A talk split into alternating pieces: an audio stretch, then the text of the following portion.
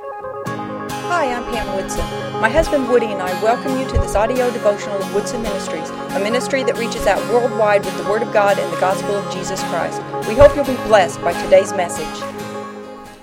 When we think about what God can do in people's lives, there are two extremists, total opposite ends of the pole in their thinking. One group can think that they want miracles. They want to go see miracles. They want miracles in their lives, these big, huge things happening. And everyday life just kind of bores them. Then you have the other extreme who they go through daily life, but man, if you talk about God doing something huge, it's like, whoa, wait a minute. Now, come on. I'm not too sure God will do that. I'm not too sure He can do that. I'm not too sure it's ever going to happen in my life, and I'm not too sure I'm ever going to see it happen in anybody's life. So you have extremists, two extremists. Let me tell you something. We have both the miracles and the blessings in our lives. Two different things miracles and blessings. And somehow we need to join these two groups together. We need to have the miracles, the power of God, believe that, believe that that occurs, um, that He does do great works, and also we need the everyday life of the blessings, the things that God gives us um, you know, uh, not be shying away from miracles. And the other people not just clinging to miracles and doing away with daily life. We need the two to come together. We need miracles and we need blessings. And I'm so glad, I mean, praise God that He gives both of them to us. Now let's see what the difference is between the blessings and the miracles. Now, a miracle is something that's done from God that requires great power. I mean, he's he's a God of great power, but it is something that's done that would require that great power to be in operation. Um, in Mark six, verse five. Uh, here's a scripture about Jesus, and he went somewhere, and and oh, they didn't really think he was anything special because they knew him when he was a a, a, a kid um, you know, like from his, their hometown. And so they didn't think Jesus could do anything. And it said he could do no miracle there except that he laid his hands upon a few sick people and healed them. He could do no miracle. And the word miracle, out to the side of my Bible, it is translated work of power. So Jesus could not do a work of power. So we see that a miracle, if you want to kind of translate it, uh, de- have a definition there, it's a work of power.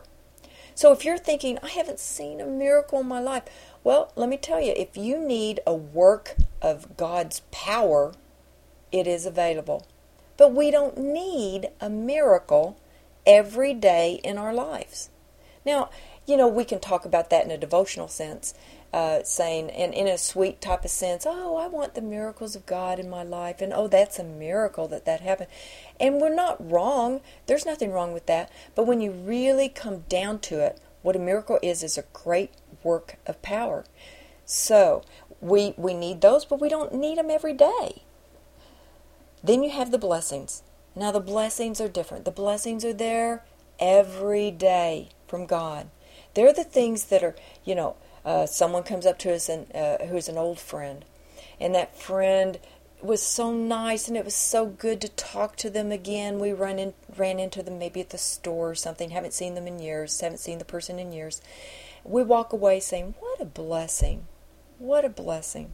We look at our kid or our kids, and you know they're playing. Uh, if you have young children, or if you have grandkids and they're playing, and you think, "What a blessing!" Blessings are so many little things from God. Uh, we see in Proverbs 28 20 talks about the faithful man will abound with blessings, meaning that blessings just come in abundance. They abound to people. Ezekiel 34 talks about showers of blessings. Blessings can come just showered upon us. So they come in our daily lives and they may not seem to be monumental in nature, but they are so good for us. But they there are a lot of them. So whether we need the blessings or the miracles, God has them. The children of Israel in the Old Testament, they were in the wilderness. As long as they were in the wilderness, they had a miracle every morning. Every day they had manna, food, a special food from God to eat. But then when they went into the promised land, getting out of the wilderness, they didn't need that manna anymore. So they because the, the whole land was filled with they called it milk and honey, all kinds of wonderful food. So they no longer needed the miracle because everywhere was the blessing of wonderful food. So you got the blessings, and if you need the miracles, those are available too. So I'm going to pray this prayer. It's number 624, and it's a prayer that God Himself commanded Moses to pray. And I'm going to pray it over you. To bless people, He said. So here's a blessing. The Lord bless you and keep you. The Lord make his face shine on you and be gracious to you. The Lord lift up his lift up his countenance on you and give you peace. And I pray that for you in the name of Jesus. Visit us on the web at woodsonministries.org to help you face life's problems and grow in faith. We have video sermons, audio prayers, scriptures by subjects, and a prayer request form. Check it out and remember, nothing is impossible with God.